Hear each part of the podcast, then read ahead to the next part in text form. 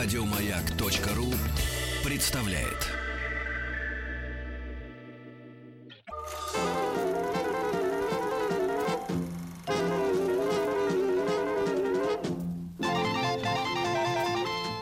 Хочу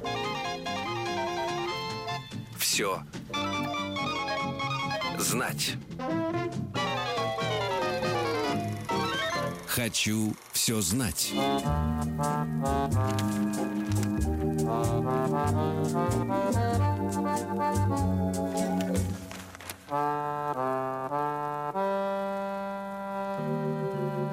Внеклассное чтение. Ну, сначала мы представимся. Алексей Веселкин у микрофона. Денис Николаев около микрофона, да, за микрофоном Алексей Веселкин. Но мы здесь не одни. У нас сегодня гости. Очень вовремя, собственно говоря, они у нас появились, потому что интерес к тому объекту, о котором мы будем говорить, в последние годы все больше и больше растет. А в Москве так несколько месяцев бум продолжается в сетях социальных. Все фотографируют, рассказывают, делятся впечатлениями. Какая-то произошла странная история, да, какой-то ренессанс, потому что этот объект в какое-то время, в 90-х, полностью практически перестал развиваться, и вдруг сейчас получил новый импульс, вот в связи загадками с чем это связано. Да, мы специально, мы должны подвесить интригу. Итак, у нас сегодня рассказ «Все будем узнавать», ну, попытаемся, во всяком случае, воспользоваться временем, узнать все о подземках мира. Подземки мира — это метро. Перевожу я. Метрополитен. У нас в гостях Наталья и Василий Волковы. Здравствуйте, дорогие друзья. Здравствуйте. Авторы замечательной книги «Метро. Подземный город» называется. Мы, наверное, даже разыграем их. Да, эти книги, они у нас в руках. Издательство «Настя и Никита». Это энциклопедии можно назвать. Я успел полистать, прямо энциклопедии. Я полистал, вот, собственно говоря, еще пока в жанре не определился, что это такое. Но давай авторов спросим. Сейчас нам расскажем, расскажут нам авторы, как создавалась эта книга, в связи с чем, кто принимал участие. И на чем, значит, базируется ваш интерес к этому потрясающему объекту? Не только московскому метро, естественно, а вообще как пониманию некого мира. Это же, так сказать, целый подземный, даже не подземный, а в принципе мир. Тема эта интересует давно. Вот Василий расскажет, наверное, как его заинтересовало. Сначала книжка была маленькая и тоненькая, вышла в том же издательстве «Настя и Никита», но она была только про московское метро. Угу. И нас все очень сильно просили написать расширенную версию, написать про метро в разных странах мира и в разных городах России. Ну и, собственно, вот мы это и сделали. Угу. Потому что в маленькую книжечку 24 странички невозможно было все это вместить. Поэтому вот и возникла идея такой вот большой, красивой, иллюстрированной книжки. Вот по поводу иллюстрации, кстати, есть идея ваша, есть некий рассказ, но метро настолько в этом смысле объект, так скажем, телекинофотогеничный, что его нужно все равно как-то иллюстрировать. Да, конечно. Тут работа художницы просто огромная. Она изучила много фотографий, открыток по метро, как его строили, консультировалась постоянно вот с Василием насчет всяких технических вопросов, потому что там только инженер может разобраться, как что едет, как что работает. И вот на основе всего этого она сделала иллюстрации. А вы сказали, вот консультировалась с Василием насчет инженерных каких-то узлов, а у вас как-то дифференцировано, да, подход к книге? Василий олицетворяет и занимался, так сказать, инженерным контролем метрополитена или как? Ну, наверное, да, можно так поделить. То есть, в принципе, все технические части раздела этой книги написаны мной. Наталья их адаптировала, чтобы их можно было понимать детям. То есть перевести то, что вы имеете в виду, перевести для нормального человека. Да. Ну, я просто по образованию инженер. А какой вуз вы заканчивали? Мы. Энергетические, да. Ну, у меня два образования. Одно это было по баллистическим ракетам, а второе уже по компьютерным системам. А в итоге пишите книги про метро. Да. Можете позволить себе это. После баллистических ракет, ребят, можно позволить писать про что угодно. На станцию Киевская прибывает поезд по баллистической траектории. Ну да. Прибывает ракета «Булава». И с художницей мы очень долго работали. Дело в том, что она как бы художник в правильном понимании этого слова, то есть она пишет и большие картины, а в этой книге очень много оказалось технических рисунков, И вот всякие там схемы вентиляции, отвода воды из туннелей, это мы с ней очень детально обсуждали. Да, мы ее не назвали. Наталья Кондратова здесь художница. Да, да, обязательно надо назвать, потому что она абсолютно соавтор. Листая эту книгу, может быть, вы к ней привыкли, вы как авторы. То есть вы отдаете отчет, что она замечательная. Вот, но первый раз, вот, пролистав ее, понимаешь, что ты попадаешь в некий еще третий мир. То есть есть мир самого метро, есть ваше восприятие этого метро, а есть книга. Это некая такая компиляция из текста и именно вот этих вот адаптированных или, так скажем, больше, наверное, стилизованных рисунков, которые все равно вот в них, в этих рисунках заложена какая-то традиция советских хороших книг для детей, кстати говоря, абсолютно. Вот там такой какой-то вот... Даже несмотря на то, что, Василий, ваши, так сказать, чертежные и... инженерные мысли тут представлены, но они очень корректно же здесь выглядят, да? То есть все ясно абсолютно. Нету нарушений какого-то вот инженерного, с точки зрения инженерного. Но это все в художественной форме подано. Ну да, мы старались. И надо сказать, что как раз вот с советских времен не было такой вот подробной книги про метро. То есть выходили, конечно, книги там вот в «Пешком в историю» очень замечательная про подземку, но она более иллюстрированная, там больше картинок, меньше текста. А мы постарались сделать вот именно что такую энциклопедию, начиная от того, как строилось метро и заканчивая современным развитием, что сейчас происходит. А вы сами-то путешествовали? Вот, потому что вы начали писать о московском метро. Значит, я когда узнал, что вы у нас будете, я сразу судорожно стал вспоминать... Где еще есть метро? Нет, не просто где еще есть, где я был. Секундочку. Я же путешествую по странам и континентам. Я набрал несколько таких интересных. Ну, понятное дело, по парижскому метро. Угу. Кстати говоря, оно достаточно тихое, Денис. Оно же на колесах, на резиновых. Да. Там длинные перегоны, насколько я помню. Нет, там очень маленький перегон, там можно вылезти где угодно. А, наоборот, маленький перегон. Крошечный совершенно, да, потому что надо древнее. Значит, в лондонском был я метро, достаточно мрачное, потому что оно старое, видимо. Значит, ребят, не поверите, ну, немецкое метро, понятное дело, оно функционирует, все, прахти жгут, все. Да, нет, не берлинском, я был в Дортмунде. А, в Дортмунде потом был метро. В Барселоне. Значит, и, не поверите, в Рио-де-Жанейро есть метро. Мы верим. Там поезда передвигаются в ритме самбо. Самбо, да. Там, знаете, что удивительно? Значит, в Бразилии вообще есть своя своеобразная школа дизайна. Очень интересно. Вот эта белка, кстати, из ледникового периода придумал бразильский художник. Вот замечательная белка, помните? Да. Так вот, значит, там глубокого, так скажем, по-вашему, вы должны сейчас корректировать, если не так скажем, глубокого залежания, как это называется? Залегание. Заложение. Вот вы исправили. Глубокого заложения. Вот. Но скальная порода оставлена. То есть эскалатор проходит сквозь скальную породу, и она подсвечена. Ну, красиво, наверное. Это очень красиво. Да. Ну, так страшновато, но, в принципе, это такая... Мы же привыкли, что у нас все окультурено. Да. Вот. И самое главное, что даже попадая на перрон, все равно ты ввинчиваешься в нескольких станциях. Значит, платформа нормальная, такая цивилизованная, освещение, а скалы эти оставлены. То есть ты ныряешь туда внутрь скалы, подсвеченные. Любопытно такой, да. А у меня вопрос, опять же, глядя на книгу, в дополнение же пора писать. Кольцо-то запустили в Москве. Не, ну про кольцо можно вообще отдельную книгу писать, поэтому... А почему? Не надо рассматривать. Ну, это же сооружение очень серьезное, то есть оно же построено более 100 лет назад. Это было осознанно сделано, то есть когда кольцо строили, первое, я имею в виду в самом начале, его строили из-за пробок, если вы знаете эту историю. Ну вот железнодорожное кольцо. Железнодорожных пробок, да. Дело в том, что в Москве 9 вокзалов, и туда приезжало огромное количество грузовых поездов, и из них перегружали с одной ветки на другую, а делалось это с помощью извозчиков. Представляете, приезжает состав из 20 вагонов, тысячи извозчиков к нему подъезжают и несколько дней перевозят грузы с одного вокзала на другой.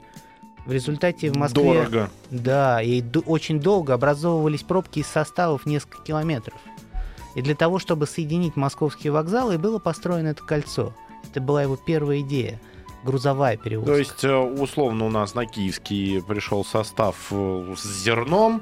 Он не доходя до вокзала, перегружался на поезд, который шел по кольцу, и тот уже вез его до Казанска. До Казанской ветки, если правильно сказать. До Казанской ветки. А остались какие-то станции аутентичные? Потому что я видел, например, фотографии старые вот этих вот как раз станционных вот этих объектов этого кольца. Они такие тоже забавные же очень. Да, ну, в то время, когда его строили, они очень тщательно подошли к этому вопросу. То есть были спроектированы не только станции, были спроектированы даже мебель внутри этих домиков. для пассажиров и для обслуживающего персонала. И часть этих домиков сохранилась. По-моему, даже их они сейчас участвуют именно в функционировании. Их подкрасили, их видно. Но они как декор, да, получается. Да. Красиво. А вот то, что железнодорожную эту ветку интегрировали в метро, это же отдельная сложность получается? Или все-таки они независимо функционируют сейчас, только вход общий? Вход общий, да. Вагоны разные, все разное, но такие примеры есть во многих странах мира, то есть в той же Германии. Мы тут сейчас прервемся, ненадолго вернемся к Германии.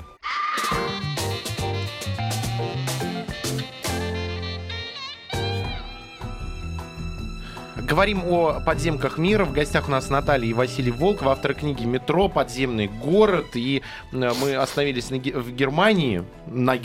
И, в принципе, хотелось задать вопрос в книге в самой про... Вы написали про некоторые страны, во-первых, про какие и откуда эта информация? Это вот все-таки вы там были или вам прислали информацию? Ну, где-то были, где-то вот в США мы не были, но написали, изучив какие-то материалы. Но про Германию интересно то, что эта же страна была разделена на западный и восточный Берлин, и поэтому, то есть Берлин был разделен на западный и восточный, и, соответственно, метро тоже было разделено. Некоторые станции были вообще закрыты. Только в 1989 году, когда потом снова объединилась страна, и метро тоже опять стало целым. Это же, наверное, тяжело сделать, потому что мы все представляем, что метро — это единый организм, который, все связано, и невозможно представить, что что-то выпадает. Не просто, да, я думаю, это было реализовать, но политическая ситуация заставила так делать. А в каких странах были? Вот мое любимое самое метро — это лондонское, и хотя Алексей Алексеевич сказал, что оно мрачное, я тут не соглашусь. Но оно такое узкое, вагончики полукруглые такие, в этом смысле. Оно разное же тоже, я так понимаю. Оно очень разное, конечно, и там вообще, когда попадаешь в лондонское метро, оказываешься как в таком лабиринте, где лесенки, эскалаторов там очень мало, и практически везде переходы надо делать пешком. Да. Поэтому... В плитке все. Я с детства помню эту карту метро лондонского. Она сложная для того, чтобы разобраться с ней? Да нет, оно не сложное. Там единственная сложность, что на платформу приходит поезд, который может идти до разных станций. То есть нужно быть очень начеку и смотреть, до какой станции идет поезд. Ребят, вспомнил. Как у нас на Александровском саде можно было раньше запутаться очень легко. Вспомнил еще две страны, упустил, извините, должен шикануть. Сеул, Корея и Токио. Япония. Да, Япония. И там, и понятное дело, что она... Вы там не были? Вот Василий был. Василий, вы в каком? В токийском или? В токийском, да. Да, на высокотехнологичной, да, и поразительно, конечно, тут тоже корейцы тоже такие дрессированные, в общем, в принципе, у них не открытый вагон подходит, там он подходит к таким, значит, не ворота, как это называется, раздвигающиеся двери, и так трогательно мы все стояли в очереди, значит, к этим дверям, потому что они же такие дрессированные все, корейцы, но там есть любопытные вещи, там трудно, конечно, ориентироваться, потому что все же одинаково, высокотехнологичная. И я за то время, когда я был, я там не успел понять этот алгоритм. Мне там вводили, поэтому ты расслабляешься сразу, уже мозг начинает как-то работать, так вяло. Но, знаете, удивительно все-таки, Корея древняя страна, и поэтому там я заметил эскалатор, а под эскалатором, он так под углом идет, там небольшая барная стоечка, и, значит, готовится какая-то корейская еда, сидят люди под эскалатором под этим, понимаете, едят традиционную старую еду, значит, этими палочками, соответствующий аромат из-под эскалатора исходит. У нас то же самое долгое время было. Где? В московском метро, когда оно в 90-е, в те самые. Нет, не надо вспоминать, это неправильное метро. Старые сосиски продавались, то есть ты идешь, там сидят люди и едят сосиски с кетчупом. Да. Было. Я помню, было, знаете что, вот то точно, абсолютно. Когда катались бутылки пивные по вагонам. Потому что было одно время, когда все присели на это пиво, будь оно неладно, и количество рекламы, оно уже зашкаливало. И вот это отвратительное ощущение того, я же гордился метро, когда маленький мальчик был, да?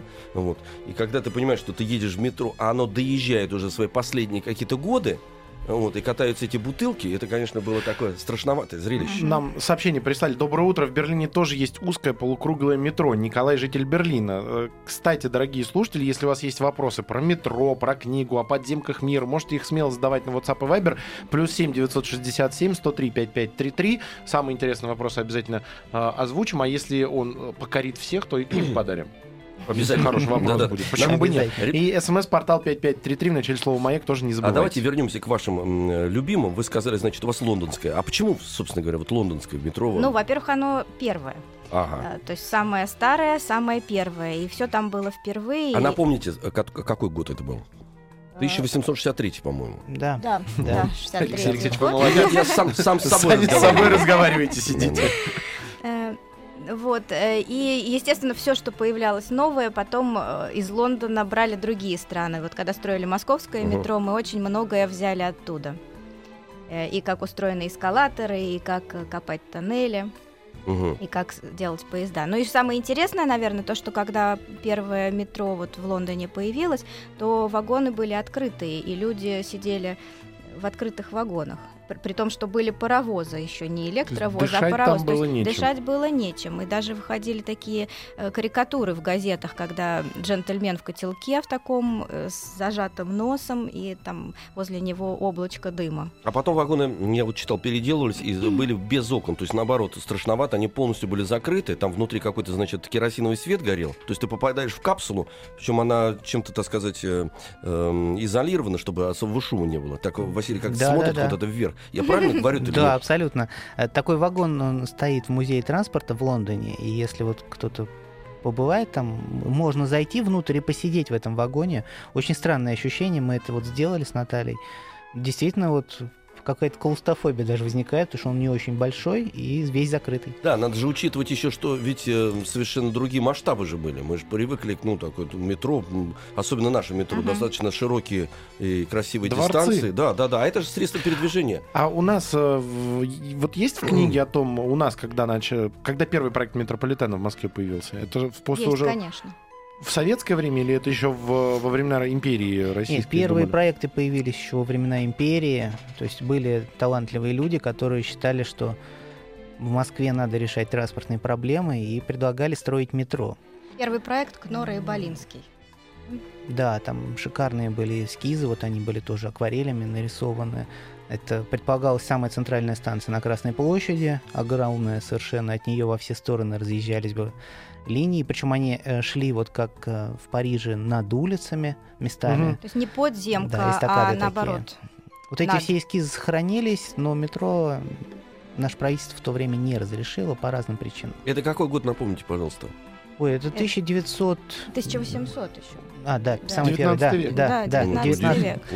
Конец 19 века. Хорошо, что не построили вокзал метрополитена на Красной площади. Сейчас бы мы очень страдали от этого. Вера в технический прогресс как раз тогда такая мощная была в конце 19 века. А вот смотрите, мы назвали самое старое метро, это лондонское, а самое молодое метро, какое считается? Или сейчас трудно уже сказать? Ну, каждый год... Наверное, это все меняется. Появляется, да? Да, то есть кто-то что-то начинает строить, и он становится самым молодым. Нет, ну вот в Казани у нас, да, относительно недавно открыто метро. То есть в городах России тоже появляются периодически новые. Ну, в Дании, в Копенгагене тоже считается одним из молодых. Но это смещается. Мы сейчас сделаем паузу, и после новостей продолжим говорить о подземках мира.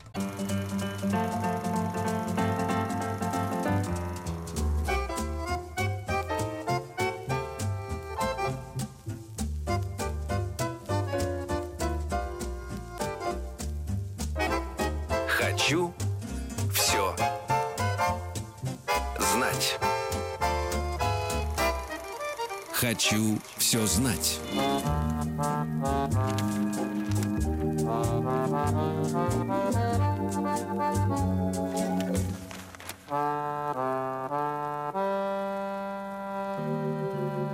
Внеклассное чтение. Наталья и Василий Волковы, авторы книги «Метро. Подземный город». Еще раз вам доброго утра. Доброе утро. Просыпаемся, дорогие друзья. Говорим о подземках мира. И вопросы приходят от наших слушателей на WhatsApp и Viber. +7 967 103 5533. Вот сейчас и будем отвечать. Я буду их задавать, а вы будете отвечать. Антон спрашивает. Расскажите, пожалуйста, про секретные ветки московского метро и в зарубежных странах. Вы изучали секретные в зарубежных странах.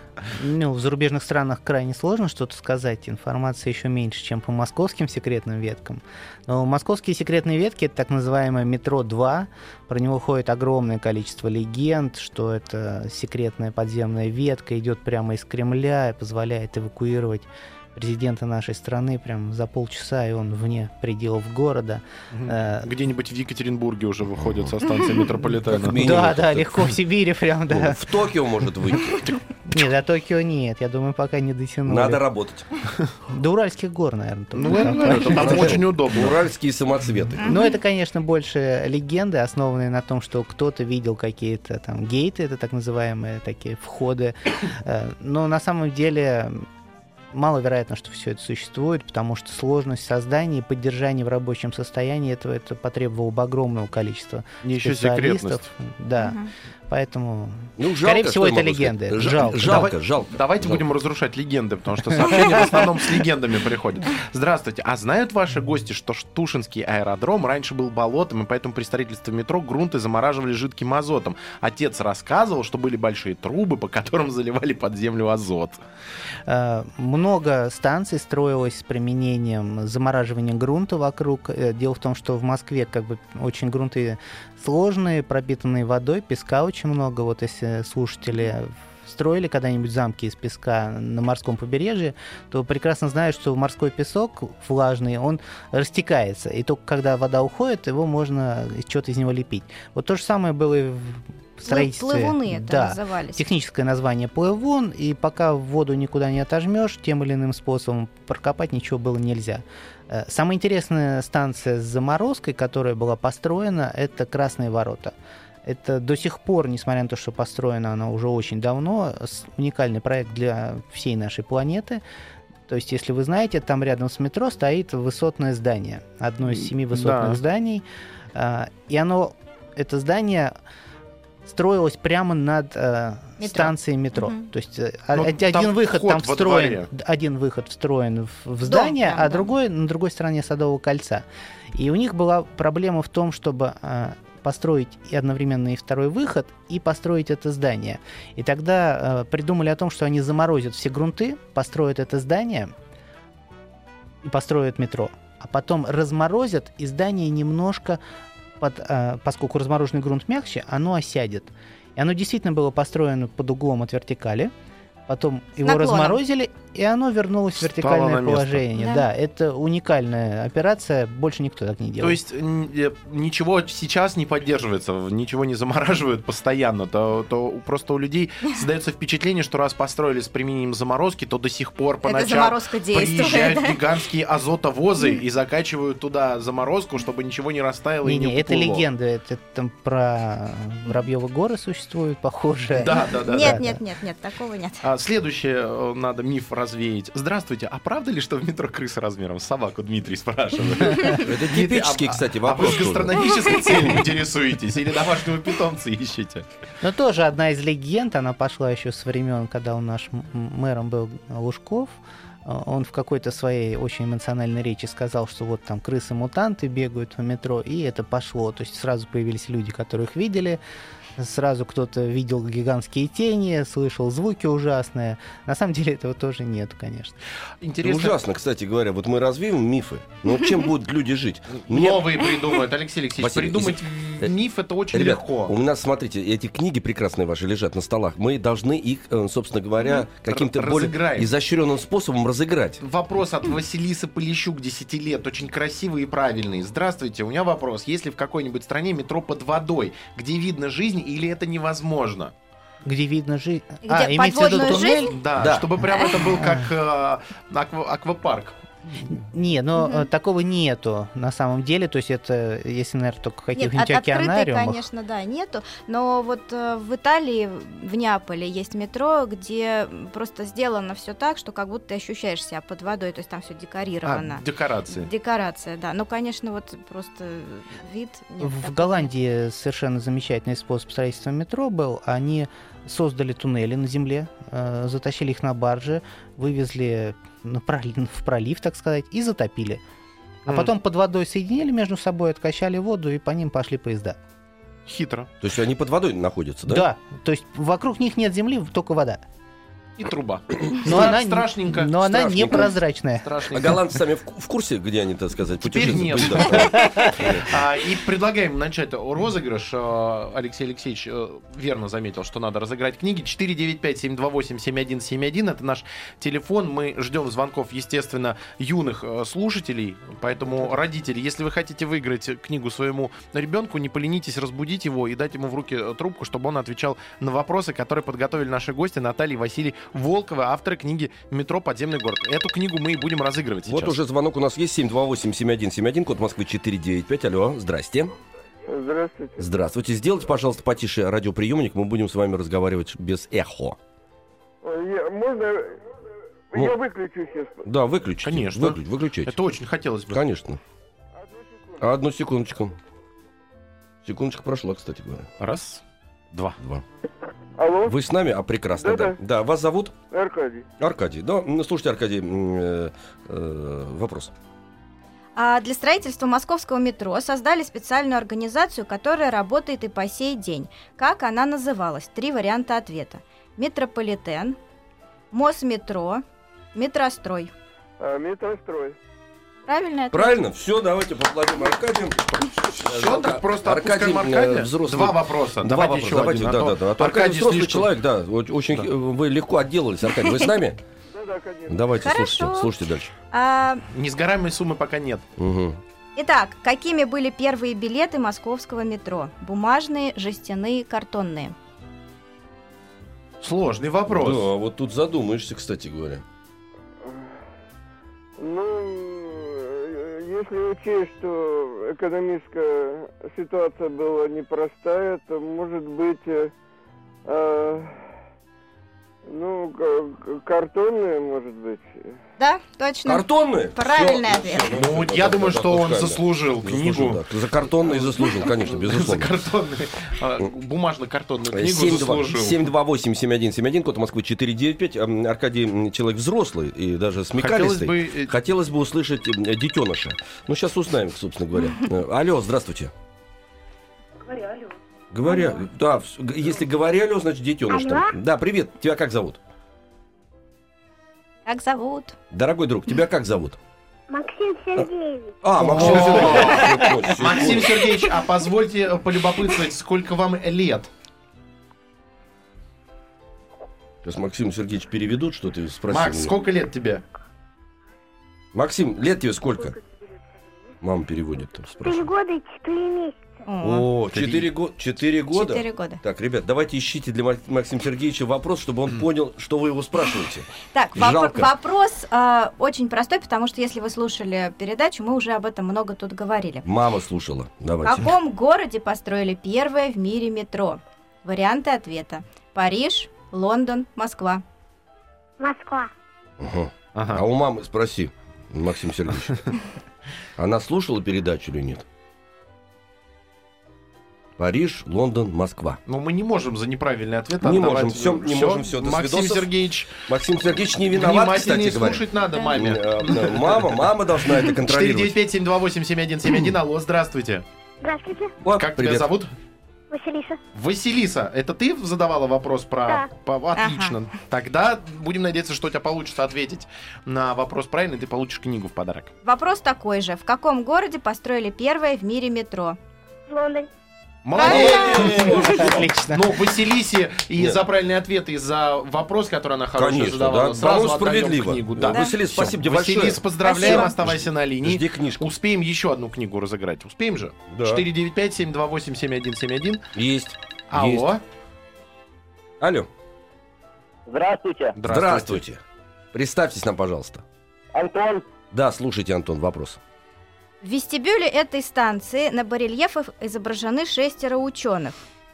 Франклин, Джильберт, Фарадей, Попов, Яблочков, Ломоносов. На какой станции? Варианты ответа. Автозаводская, Электрозаводская, Университет. Университетская? Нет такой станции. До свидания. Так, потеряли вас. Видите как, смотрите, изучаем метро, оказывается. Давайте попробуем еще один звонок, только быстро. Алло, здравствуйте. Здравствуйте. Как вас зовут? Меня зовут Илья. Илья, все, слушай вопрос. В вестибюле этой станции на барельефах изображены 6 ученых. Жильберт, Франклин, Фарадей, Попов, Яблочков, Ломоносов. Какая станция? Автозаводская, Электрозаводская, Университет. Электрозаводская. Правильно! Молодец! Все, поздравляем тебя, ты получаешь подарок книгу. А у нас небольшая пауза, и после паузы продолжим говорить о метро. Хочу все знать. Хочу все знать.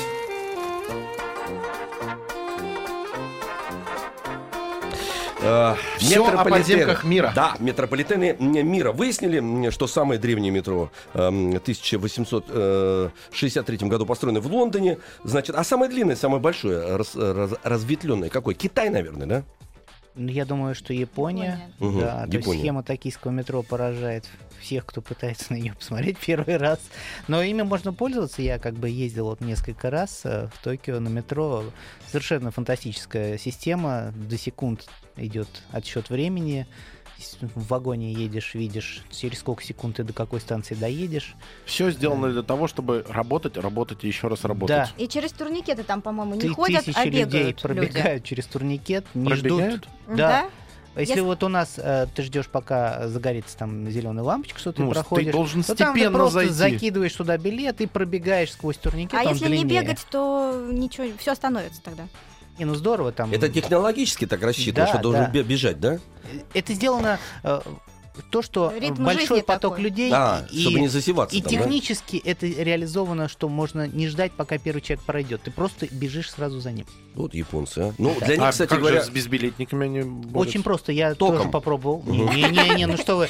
Подбегаешь, у тебя нет билета, ты начинаешь тут метаться, подбегает служащий и пускает тебя бесплатно, лишь бы все бежали. Никаких заторов. Да вы что? Как удобно. А вопрос как раз от слушателей приходил. Есть ли в мире метро, которое рентабельно, то есть как не требует дотации со стороны государства, вот, или нет такой информации экономической? Сложно сказать. Ну, честно говоря, в Лондоне метро совсем не дешевое, подозревая, что им денег должно хватать. Угу. Вот. В нашей стране сейчас, вы знаете, тоже билеты поднялись. Ну, в Японии совершенно однозначно, там метро принадлежит не одной компании, как у нас, а 3 разным. И это частные компании, я уверен, что они как бы работают на прибыль. Понятно. Но там есть еще и такой феномен японского метро толкатели в белых перчатках. Ну вот, честно говоря, я не встречал ни разу. Я просто видел. Вас заталкивали? Меня там 3 вещи еще. Заслуженного трогали белыми перчатками? Да, им по рукам, конечно, сразу. Там и таксисты в белых перчатках, и огромное количество очень чистых автомобилей, замечательно, да, вот самые чистые автомобили токийские. В салоне. Да-да, я видел вот этого человека. Снаружи тоже? Да-да, людей вот в этих белых перчатках, но когда я, знаете, ребят, увидел в этом высокотехнологичном метро борца сумов, традиционном кимоно, абсолютный сюр такой идет дядька, у него ж, значит, волосы забраны такой, значит, этой гребенкой. Вот. Это повезло, в основном все в костюмах. Да, повезло, и даже поезд ему так покланялся. Вопросы от слушателей приходят, тоже, видимо, надо будет развенчать мифы. А правда ли, что в фашистской Германии были тайные ветки, по которым доставляли в условиях полной секретности материалы для разработок оружия и технологий по всей Германии? Слышал, что эти ветки находят до сих пор в Германии. То есть ветки метрополитена именно. Не, ну метрополитен, наверное, это нельзя назвать. То есть действительно в немецкой Германии во времена Великой Отечественной войны было много разработок, и от части этих разработок остались туннели. Огромные шахты, там целые лабиринты, пещер. Но это, наверное, все-таки не метро. Не метро. Нет. Приятель был в Италии. В метро можно разговаривать шепотом. В московском метро нужно кричать в ухо, говорит Александр. А есть в московском метро место, где можно говорить шепотом. Это станция метро Маяковская. И можно там провести такой эксперимент. Слушатели могут провести. Если один человек встает около одной арки, этой Маяковской, а другой на противоположной стороне этой арки, и что-то сказать в колонну шепотом, то его услышит очень хорошо тот человек. Это из-за строения? Да? Взрослые, берите детей сегодня. И на Маяковскую, вы на Маяке услышали эту полезную информацию, приезжайте на Маяковскую, проведите эксперимент. Я думаю, что подрастающему поколению будет интересно это услышать. Да, ну сама станция, во-первых, выдающаяся. По-моему, в Москве в новых вагонах, которые вот длинные, сочлененные, большие, там достаточно тихо стало по сравнению со старыми, которые действительно громыхали. Сейчас можно комфортно в метро разговаривать и Ну, конечно, хотелось бы еще тише, но это технологически, я так понимаю, невозможно, правда? Да, это связано непосредственно с конструкцией вагонов, колес и рельс. А это везде так? Нет, у нас в Москве. В Париже мы это комбинируем, потому что они закладывали с самого начала, что там будут колеса такие резиновые. Токийское метро тоже очень-очень тихое. Но там как бы не принято не разговаривать и запрещено пользоваться телефоном внутри. Да, то есть надо сидеть и смотреть. Прям знаки висят, что нельзя. И когда вот достаешь телефон, и тебя смотрит весь вагон, осуждает. В связи с чем? Нарушение личного пространства. Да вы что? А есть же еще женские вагоны. Есть. Это где, наверное, Арабские Эмираты? Нет, вот в Токио есть. В Токио женский вагон. В связи с чем? Пристают? Сейчас пик, нет, предполагается, чтобы никто рядышком не стоял. Не зажимал, да? Вопрос очень важный. Наш человек не поймет это. Здравствуйте, моя мама... Женщина сама ломанется туда. Алексей Алексеевич, вопрос важный. Ну что вы, моя мама, ей 80 лет, просит освежить в ее памяти. Кажется ли ей или в московском метро раньше ходили контролеры? Было такое или нет? Были. Да, да. Уже давно нету, как внедрили турникеты. В общем, количество зайцев упало. Поэтому этого не стало. Смысла не стало. Мама не ошибается. Мама не ошибается. Привет, ей передайте. Значит, все нормально с мамой. Да. У нас в гостях сегодня были Наталья и Василий Волков, автор книги «Метро. Подземный город», издательства Настя и Никита. Говорили мы о подземках мира, о московском метро, о замечательном подземном транспорте, который позволяет нам комфортно передвигаться по большим городам. Спасибо вам большое. Спасибо. Пишите новую книгу про расширенное метро и приходите к нам в гости. Спасибо большое. Спасибо вам большое. Всего доброго. Спасибо. Еще больше подкастов на радиомаяк.ру.